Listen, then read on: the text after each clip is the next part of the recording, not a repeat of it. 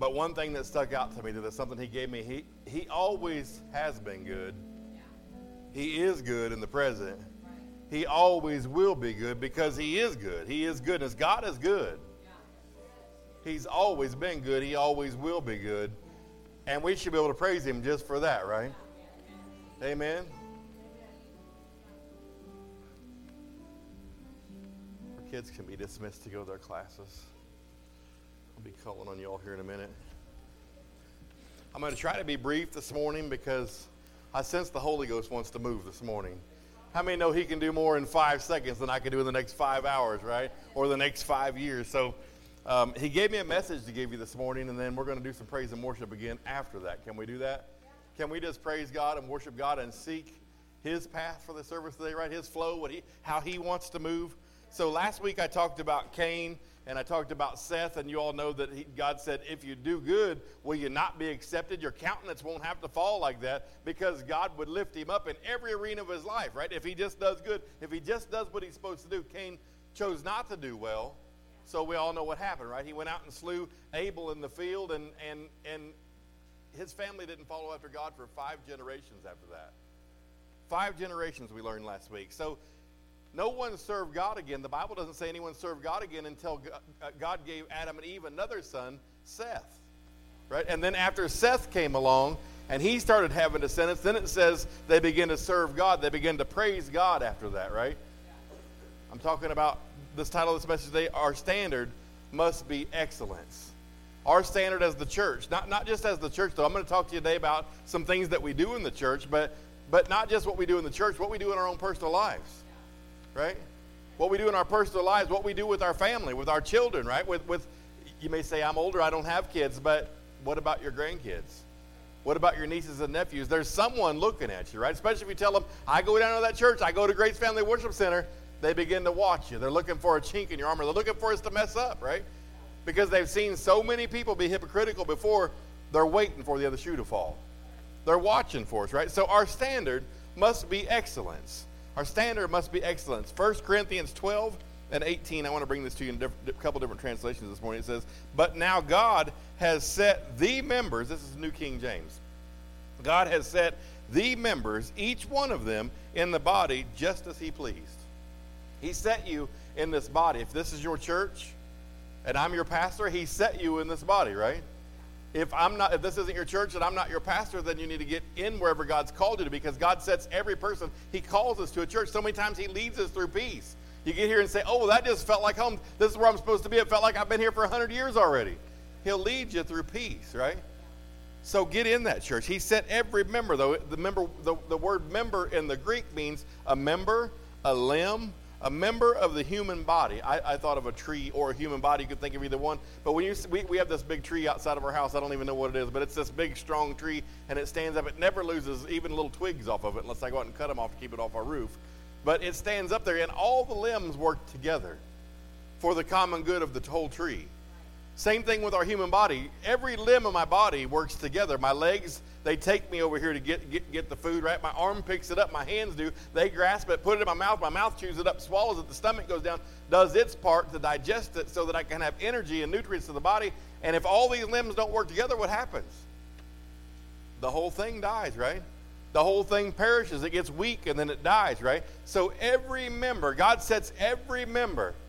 How many? You're a member, right? Everybody's a member. Now, my, everybody might not have filled out the membership form yet, but if you've been here for any amount of time, you probably should, you probably ought to do that, right? I think we only have 15 members in the church that can vote. So if you're going to be here and you're going to and you're going to pour into the church, you're going to be part of the body, you should have a vote in the church, right? Amen. Every member, each one of them in the body, just as he pleased, just like he wanted to have it, right? I want to give it to you in the amplified this morning because it brings that just a little bit differently. It says, "But now." As things really are, just as it really is right now, in this current time, right? God has placed and arranged the parts in the body, each one of them, just as He willed and saw fit. God put you here just as He willed and saw fit. The last part says, though, with the best balance of function. He put He puts each part in each local church, the body of Christ, right? This building's not the church, we're the church. He puts each part in this local body as He sees the best function, the most balance and function. So you may be the little toe, you may be the thumb, right? You may be the arm. Amen. You may be the mouthpiece. But we all have a part to play. I'm still talking about being excellent, right? Our standard must be excellence. Every member committed, right? Every member, you could say every member needs to have skin in the game. Right? God doesn't call us into a body just to come and sit in the chair, warm the seat. Now, if you've been here for a short period of time, that's great. Come in, get fed, get up to speed. But sooner or later, He's going to require something of us. This is a Pentecostal church. I'm a participatory preacher, right? The more you say amen, hallelujah, shake your head, hands in the air, we'll move right along. If you get quiet, I'll know I'm right where I need to be at, and we'll back up and go through it again, right? I can preach a long time. I need to be brief this morning, so help me out, would you? Help me out. Every member committed has some skin in the game, right? The scripture says every member as it pleases him. So it pleases God for you to be here in your role. How many, can, we, can we all say, I have a role? I have a role in the body of Christ. It pleases God for you to play out that role. Whether it's the thumb, whether it's the arm, whatever it is, we need you. This body needs you. Amen. You possess skills and an anointing that I that I don't possess. And I and I possess an anointing and skills that you don't possess. He puts us all together for a balance of our skills, right? For a balance, right? So we should all be poured into the church with time, talents. This means yes, talents, right? Money. We all know we all know about tithes. We know about offerings, right? What you invest your money in and your time and your talents, what you invest in, we should all be invested in the kingdom, but what you invest in, you can tell what a person's interest is by what they invest in. Amen. If we, if we spend more time on our job or trying to get overtime or, or, or pleasing people or whatever the case may be, if we spend more time on that, that's where our interest lies. If our interest is in the kingdom of God, well, you see, we're poured into that. And it's not just about the church. I'm not, I'm not trying to get you just to, just to pour into the church. It's about here. It starts here first. You notice, you, notice the people who are ready to come and praise and worship. They got their hands in the air. They're, they're praising God. There's tears running down their face sometimes. Maybe they do a little jig around the aisle. We, we, we move the chairs in the middle so you all could have room to, to run around and shout if you need to, if the Spirit if the Spirit leads us to, right? You can tell the ones who come prepared, though. You can tell the ones who had that relationship and, and they've been spending time with God all week long. Amen. Spending time in His presence, praying, reading, talking to God, listening to Him, applying His word to their lives. They don't come in and hold on to the back of the chair all white knuckled. That chair's not going to go anywhere. It's not going to get away from you. You can let go of it. This means I surrender, God. I give it all to you this morning. Right? We're going to take a little time and praise Him again. We're going to seek Him here a little bit again. I'm going to try to be short. But you can tell the ones who came ready to praise, who's been spending time in the, in the presence of God, and the ones who haven't. Amen. They're the ones that aren't really interested. You can tell where a person's interests are by where their investments are time, talents, money, those investments, right? How great would the church be? Don't answer this out loud. How great would the church be this morning if every person in it was just like me? Ask yourself that question this morning. If everyone in here was just like me, how great would my church be? Think about that for a second. How great would it be? Think about all the population. There's just a small percentage. I wish Brother Stephen was here this morning because he knows statistics. He would know these statistics probably. But there's just a small percentage of population that attend the church, right? There's even a smaller percentage that attend multiple services a week. Many of you I won't see again on Tuesday night for prayer meeting. Many of you I won't see again on Wednesday night for the class. A smaller percentage. A smaller percentage than that read their Bible daily. Think about it. I'm, I'm talking about it in the whole world, let alone just inside the church. A smaller percentage than that have a relationship with God. So many people, when I'm in the world witnessing, I'll say, Are you saved? Oh, yeah, I was baptized back when I was 12 years old. Well, that doesn't mean you're saved. That's not what gets you saved. There's only one way to God, right? That's through the blood of Christ, right? So there's only a small percentage of people that have a relationship with God, and then a smaller percentage of, uh, of people that take God's word and apply it to their life and allow the, God's word to change their life. Amen. That's what it's all about. The application is everything, the relationship is everything. God created us to have a relationship with Him. When we're walking in the world, that's the thing that we're all missing is that relationship, right? How many people do you know that are completely sold out? Think real hard about that one. I'm talking about completely sold out. That rely on God for everything. Look to God for all their answers. How many are completely sold out? A small percentage, right? That's what we're trying to get to in this church right here in Excelsior Springs. We want to spiritually mature. When we spiritually mature, we're going to become more and more and more sold out, more and more dependent on Him. Amen. That's what we come in on Tuesday nights at the prayer meeting for. It's not just about prayer. It's about making goals. It's about it's about spiritually maturing. If you're missing Tuesday nights, you're missing out. A small percentage, right? When our standards go down, our effectiveness goes down. I'm talking about in our lives. I'm talking about with our children. I'm talking about with your testimony. When your standards drop, your effectiveness drops, right? It goes down. Your ability to witness to others goes down, right? There's a direct connection, church. A direct connection in where our standards are. Our standard must be excellence. Must be excellence, right? When our standards go down, we begin to count on us. My standard should be excellence, right? It should be to count on Him, to look to Him for everything. Look to Him in every decision I make. Amen. Stop and pray before I do it. My wife gets me all the time. She's much more, she's better at that than I am. I, I, I, have a set of skills as a man, and I can I can do a lot of things. So I'll just get out and start working on some things and, and, and get some things done, and then the wheels fall off it, and she'll say, "Did you pray?" I just have to drop my head. No, honey, I didn't, but I'm going to right now. And then I begin to speak to God. When our standards go down, we begin to count on ourselves. We begin to count on other people.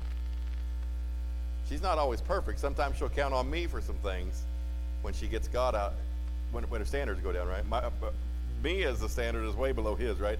We begin to count on things. It, it would be like this, for example, if God's called me to preach I know, I know that I know that I know beyond a shadow of a doubt that God's called me to pastor this church. He gave it to me in many, many different ways. He gave me different witnesses. He had people tell me that never had any idea. People that I'd never met before told me this, right? He told me this. It all bore witness with the Spirit, too. He told my wife. He told my daughter. It was undeniable. It was unquestionable.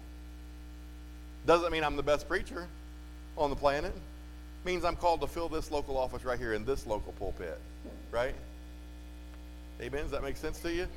So if I decided I want to drop my standards, I don't want to prepare for church on Sunday. So I'm going to say, Brenda, why don't you cover for me on Sunday? Because I'm just not going to do it this week. I, I don't want to prepare and I don't want to spend my time on it.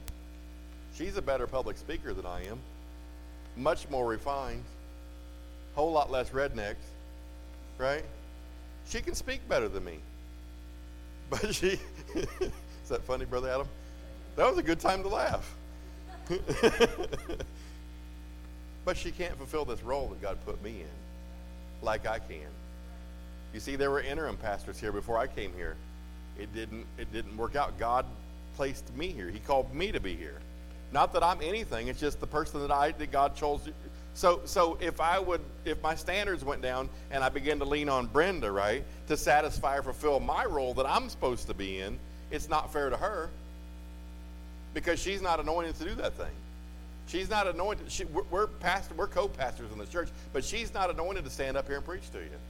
That's not where her call is, right? It's not fair to you. It's not going to satisfy you, right?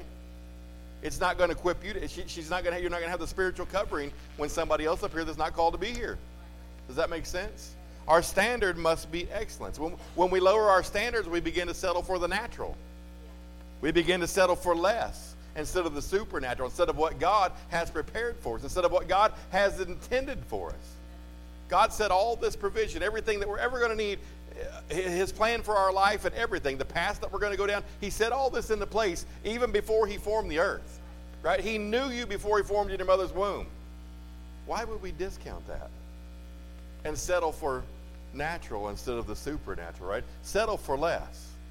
Settle for something else that's some other provision that's less than what God has in plan. God set you here for a purpose. That's his plan Same plan he made before the earth. If you're not fulfilling that role and walking in that role and going down that path, somebody else is fulfilling it for you. Or we're just not having that ministry. You see how the church could suffer there? The whole body can suffer. How will the next generation be? Think about this. They're looking to us. How are we training them? What kind of an example are they setting? You may think I'm talking about cleaning the bathroom. You may think I'm talking about vacuuming the floor. I am. I'm also talking about operating your spiritual giftings. Right? I'm also talking about seeking God for your spiritual giftings. I'm talking to you prayer warriors. I'm talking to you tongue talkers. You ones who should dance in the spirit when the spirit quickens you. You get what I'm saying? Sometimes it's a spiritual thing that you're here for. Sometimes maybe you're just a giver. Maybe God's provided for you so you can give. Maybe that's maybe you're in the ministry of helps. Whatever it is. Whatever it is that God's designed you for, whatever He put you here for, right? Sometimes we don't know what path to go down. You know, you ever notice how God doesn't show you the whole path and the whole trip you're going to go on before you get there? He'll say, hey, you're going to go over here and do this. And you get over here and do this. And then he says, oh, yeah, and by the way, you're going to do this. And by the way, you're going to go over there. And by the way, do this right? And he just brings you along in that way. Sometimes we got to just get started down the path, church. You say, well, God hasn't called me to do, to, I, I don't know what I'm supposed to do. Just start down the path. Get started down the path. Maybe you start out in something that people see as a, maybe you start out vacuuming the floor and God promotes you from there. Maybe you start out helping out in the children's church. God brings you along. Maybe you're maybe you can play an instrument I don't even know about. God brings you along. Sometimes you just got to start down the path. Come talk to the pastor. Same thing in our personal lives. We just got to get started. You know, we're not all spiritual giants. Sometimes we just got to get started. Pick up that Bible, start dusting off. That's what Tuesday night's about. Let's set a goal. Let's set spiritual goals and push into those goals. Say them out loud in front of a group of your peers, right? Say them out loud so that next week when you come back, you're going to have to say, well, I said last week I was going to do this and I didn't do it. Or I said, I, you know, I got part of it done. Or, yeah, I did great with it. However it is, but it keeps bringing it back up and bringing it back up. Yeah, I set this goal and I, com- I, I, I made this goal and I, and I completed it, so I'm going to do this thing next, right? It's about spiritual maturity. It all comes back to the relationship. It all comes back to the relationship. If you're in a good relationship with God, you'll want to do what He's called you to do. I can't help but come up here and preach to you. When I don't get to come for a week or two, when we've had COVID or whatever things have happened, I feel like I've been gone for a year. When God puts that inside of you, when He births it into you, you just want to be there. You want to, you, just like you want to praise Him, you want to serve Him. You want to be whatever part, whatever role He's called you to be. We went to a service yesterday, Lindsay's grandpa's service, and, and everyone who talked about him, I'm still talking about what would the younger generation come up like. Everyone who, who, who talked, uh, they all told his brother, and then he spoke out what they all said. They all said that he showed love to everybody. Everywhere they went, it, it reminded me of the, of, the, of the gifts of the Spirit, or the fruits of the Spirit, right? The fruit of the Spirit. So everyone he, he that talked about him said he showed love. God's love, I believe he showed, right? He showed God's love. He was a spiritual father. People fell in love with Jesus under his ministry. I remember one story of him holding Faith's hand while she's singing on the platform. He changed their lives forever. He, he encouraged people. He showed their love. He changed their lives forever. What will our young people look like? What will they? Brenda asked when we left, what do you think people will say about you at your funeral? I don't want to hear that I'm a good cook or I was a good dad or I made I had a good job or I had a cool Corvette. That's not what I want to hear about. I want to hear those kind of things. He loved on us. He led us to Jesus. He changed our lives forever. It's a it's it's something that you can take on even after you're gone, right? How will you be remembered? Think about that. Will you, will you be remembered for walking out the path that God had for your life? The plans that He had for you, right? It all goes back to a relationship. When your relationship's right, we want to honor God. We want to reverence God. We fear God when our relationship's right. Amen? We fear God. Colossians 3 23 and 24. I said I was going to be brief, and I'm getting there. Colossians 3 23 and 24 says, Whatever you do, work at it with all your hearts. Now in the King James, it says, or in the New King James, it says heartily, as working for the Lord or as unto the Lord, the King James would say, not for human masters. You see, when you're doing these things, you're not doing it for Grace Family Worship Center. You're not doing it for me. you're working as unto the Lord. I'm still talking about our standard must be excellence, right? Since you know that you will receive an inheritance from the Lord as a reward, it is the Lord Christ who you are serving. As unto the Lord we should work, right? And I, and I wrote in my notes at first, our standard should be excellence. And then I went, it quickened me real quick and said, Spirit quickened me real quick and said, no, no, that's not good enough. Not should be excellence. Should is something we might do or we might not do. But instead, say your standard must be excellence. Our standard must be excellence. And I've been talking about the church today, but I'm talking about in your life at home. When you go home, your standard must be excellence. There are people who are looking to you. There are people you're going to get to witness to that I never will be, right? Around your children, your standard must be excellence. When we come into the house of God, you know what happens when our standard is excellence in our in our households? When we come into the house of God, our standard is even higher than that was, right? Our standard is excellence. If you're in a position in the church, make sure your standard is excellence. When I was vacuuming the floor this morning, I get over here early. I get, I get up at 5 o'clock in the morning to come to church on, on Sunday so I can come over and finish my preparation and pray. Sometimes I lay out whatever the Spirit wants me to do, but I usually always vacuum the floor so it looks fresh before you get here. And I, I was vacuuming around in the nursery, and there was a lot of little stuff in the corners. And I had to get the thing off the bag. I was picking it up with my fingers and pulled it out because my standard must be excellence. He kept reminding me my standard must be excellence. Now, a person who's not called to do that, they're going to just vacuum around and leave the little crumbs in the corner. Amen. But when your standard is excellence, we do it to the best of our ability. I'm even praying while I'm while I'm vacuuming the carpet. Lord, show me a better way to do this. How can I do this better for you, Dad? I'm talking about all of us having an excellent standard, right? Our standard must be excellence. Excellence through relationship. That's how we get to excellence, is through our relationship with Him, right? Excellence. Because of what He is to us. Because of what He is to me, what He means to me. You see, when He saved me, He totally changed my life. He rapidly trans- transformed my life. I used to be an alcoholic and a drug addict. And He totally changed me around. I came from a, a, a, long line of addicts, generation after, as far as I know, back two or three generations. All were. It's a generational curse. It, ha- it, it gets passed down. It's my job to break that generational curse off my family. Amen. I didn't know how to love my wife. I didn't know how to love my children when I came to Him. He taught me that. He'll teach us excellence through a relationship with Him. Does that make sense to you? we are God's army since we're his army, we're his, we're his body, right? We're the body of Christ. We're his hands, we're his feet. He calls us his ambassadors. We're his evangelists. We're the salt the light of the earth. He just didn't say pastors were these things. He didn't say the women of the church were these things. He didn't say the praise and worship team are, are, are my evangelists. He didn't even say that people that I call to be in the fivefold ministry as evangelists are the evangelists. He said that we're all the evangelists, right? We're all part of this, every one of us. Church, we should, we should consider it an honor. Now, think about this. If you worked for the President of the United States, well, maybe not, that's not a good example. Some of y'all don't like him.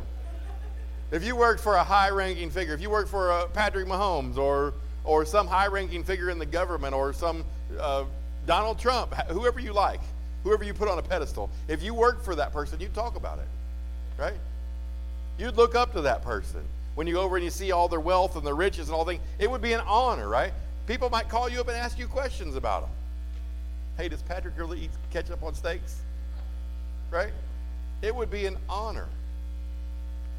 Think about this. If you worked for a king, if you worked for King Solomon, it would be an honor just to work for him.